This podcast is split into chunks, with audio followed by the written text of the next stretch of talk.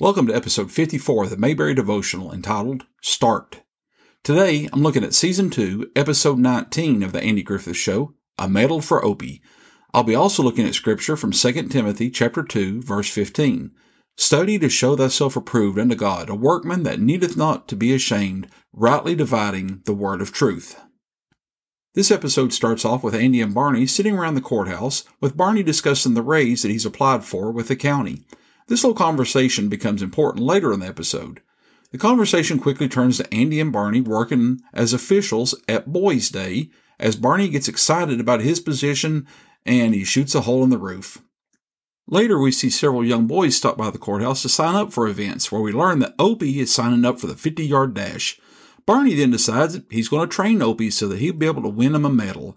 The next few scenes are really comedic genius as we see Barney getting caught jumping rope and being made fun of, Barney running out of steam while riding a bicycle while Opie runs off and leaves him, and then Andy pushing Barney off with his feet while showing him a leg exercise.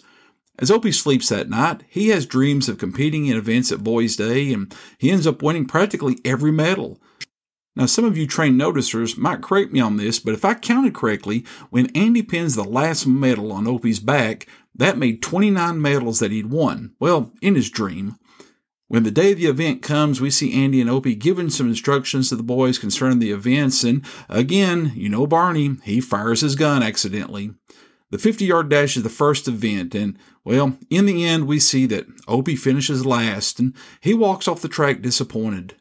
Later on, back at the Taylor household, we see Aunt Bea and Andy come home, and they find Opie sitting in the living room of their house just moping over his loss. Andy sits down and talks to Opie about it. Well, really, he's a poor loser, and how he should have stayed to congratulate his friends. Opie don't see it that way, and, well, he continues to be in a bad mood. In the end, we see that Andy tells Opie that he's disappointed in him, and you can tell it hurts Opie. When Andy goes back to the courthouse and he's talking to Barney, Barney comes up with this idea how he can show Opie what it's like to be a sore loser. He comes up with the idea to pretend to act sore because he didn't get his raise. When Opie does come by the courthouse, he talks to Andy, not wanting him to be disappointed in him, and they discuss what it means to lose. While Opie doesn't understand all of it, it appears he's willing to try and understand what he can. Barney doesn't know of their conversation, and he bursts into the courthouse, throwing a fit, acting like he'd got the answer to his pay raise, and it was a bad one.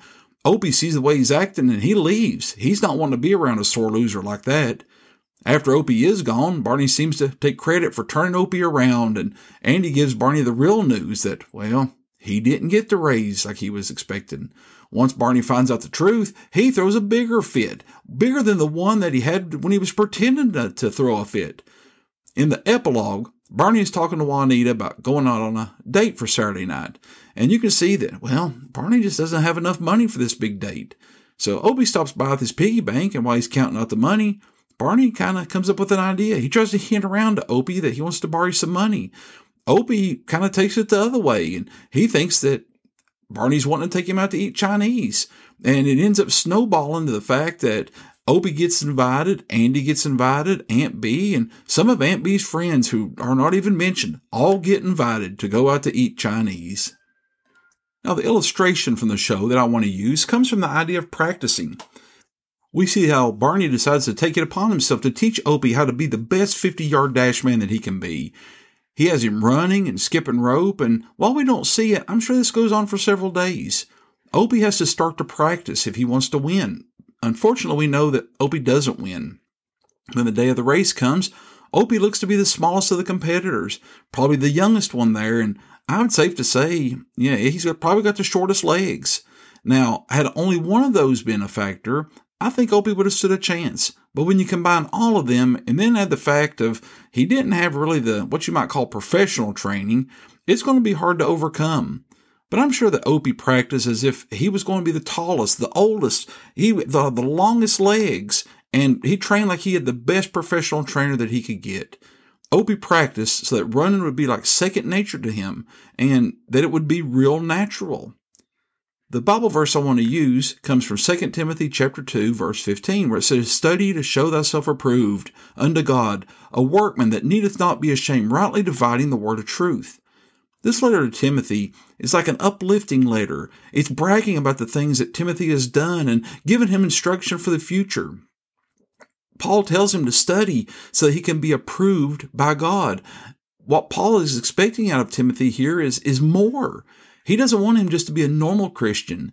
He knows that Timothy has it in him to excel, and I'm guessing he's expecting Timothy to go out and preach God's word. He tells him to study, or as I related to our episode today, he tells him to practice. He has to practice God's word. As the runners practice to get better and better at running, Timothy, and really all of us, need to practice studying God's word so that we know it better and better. When a runner practices and then goes out and runs and gives it the best, he may lose, but he knows that he's done all he can, and hopefully he won't be ashamed of his effort. But one who doesn't practice and just goes out there and tries and hasn't done anything, well, he'll be ashamed because he knows that he's not done all that he can. He's not practiced and he's not ready. In the last part of the verse, Paul says, rightly dividing the word of truth, to which I think he's talking about presenting the gospel truthfully and as best as he knows how.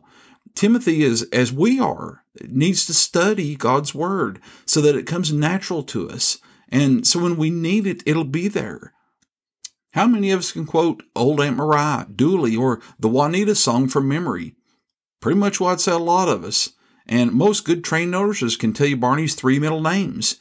And it's all because we've watched Andy so much, and it just comes natural. But can you quote scripture that easy? And no, Jesus wept doesn't really count.